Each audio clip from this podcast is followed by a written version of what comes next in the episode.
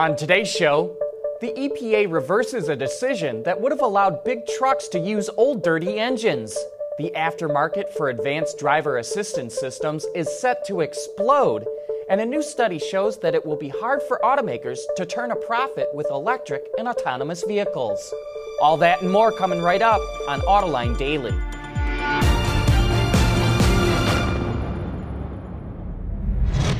This is Autoline Daily, the show for enthusiasts of the global automotive industry.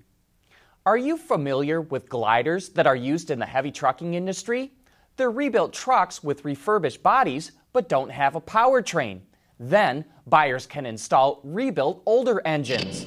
And back in 2015, the EPA mandated that gliders must meet current emission requirements. But earlier this year, former EPA Administrator Scott Pruitt reversed the rule. The decision was criticized by environmental groups because of the excess pollution the gliders would create. And the big truck OEMs also don't like gliders because they're a deliberate end runaround to emission standards. But Andrew Wheeler, the acting EPA administrator, says Pruitt acted improperly and has overturned the order. The agency says it will work with glider companies to make sure they aren't hurt financially by the reversal while protecting air quality. Chinese buyers will soon be paying more for a couple of BMW SUVs. Due to tariffs on American made vehicles in China, the American made BMW X5 and X6 models will see price hikes. The prices are expected to rise by 4 to 7 percent. While BMW says it stands by free trade, it also says China's 40% tariff is too steep to ignore. But it does show that BMW is willing to absorb a large portion of the cost, well, at least for now.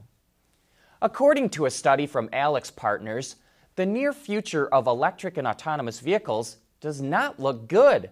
The company says that the industry is pouring billions of dollars into EVs and autonomous vehicles before the technologies are cost competitive in the market. This means that by 2022, many of the EVs scheduled to hit the market won't be profitable. High systems costs, low volumes, and intense competition will make it very hard to turn a profit in the electric vehicle market. And while $61 billion will be spent on autonomous technology, consumers are only willing to pay $2,300 extra for autonomous features, not the current industry cost of nearly $23,000 per vehicle. That leaves automakers with a tough choice.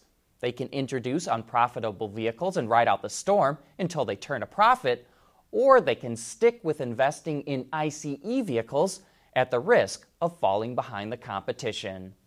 Still to come, a look at some of the classic vehicles from this weekend's Concours of America.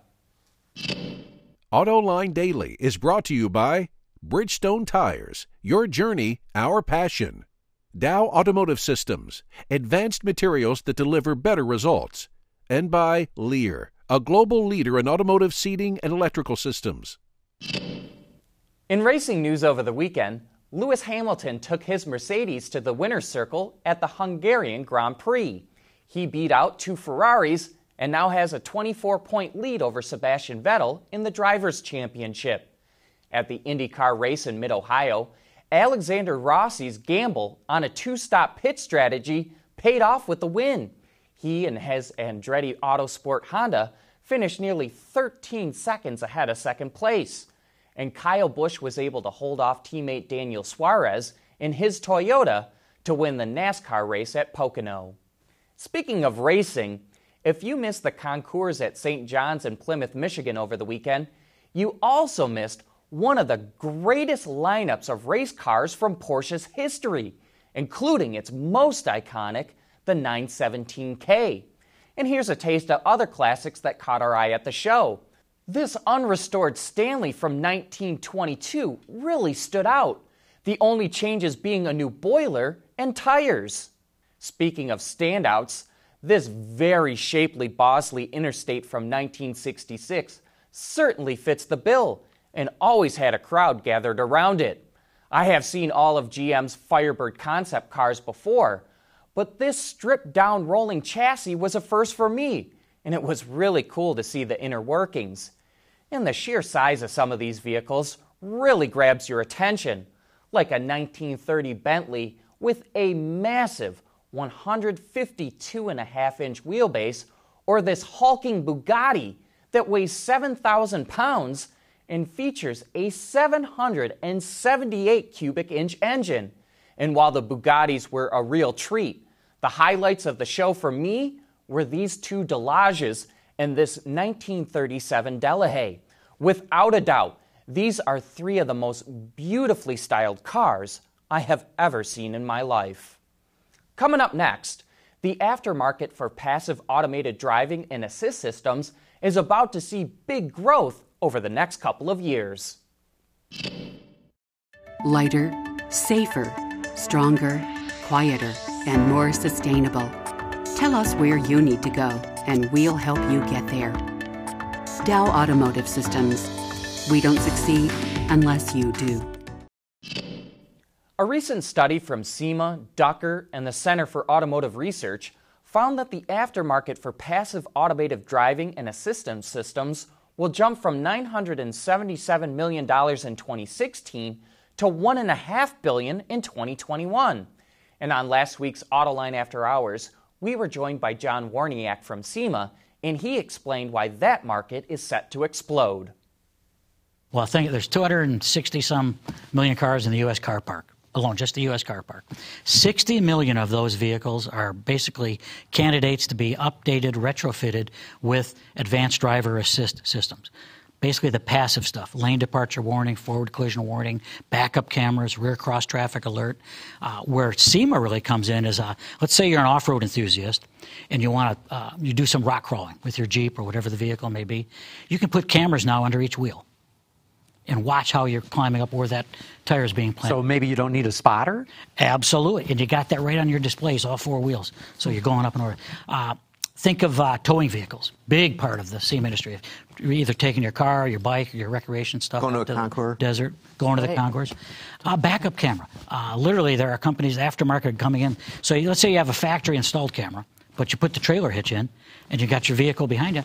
Well, the aftermarket camera goes on the back of that vehicle. Right. So it switches right over from the factory installed ADAS to the aftermarket ADAS. And you got the system working and functioning the way you want it to. All sorts of opportunities like that. And I think, uh, as I mentioned, the 60 million vehicles, let's say you, you've got a vehicle 2015 16 coming off lease. Your new one has uh, lane departure warning, collision warning, whatever. The one coming off lease doesn't. You want to hand it down to someone in your family. The aftermarket's a great way to actually update that vehicle at a, almost a quarter of the price of the factory systems, but nonetheless very functional. And again, these are warning; these are passive. They don't control, take over control of the vehicle, but they add to the safety performance. And the biggest number you're seeing there, Gary, basically that's an emerging market segment within SEMA, the aftermarket community, that I'm calling safety performance. And you can watch that entire discussion right now on our website, Autoline.tv, or just look for it on our YouTube channel. And also be sure to check out our coverage of the Center for Automotive Research's MBS conference. John will be talking to automakers about the issues they currently face. Look for those interviews starting today and continuing throughout the week on our website. But that's it for this show. Thanks for watching, and please join us again tomorrow.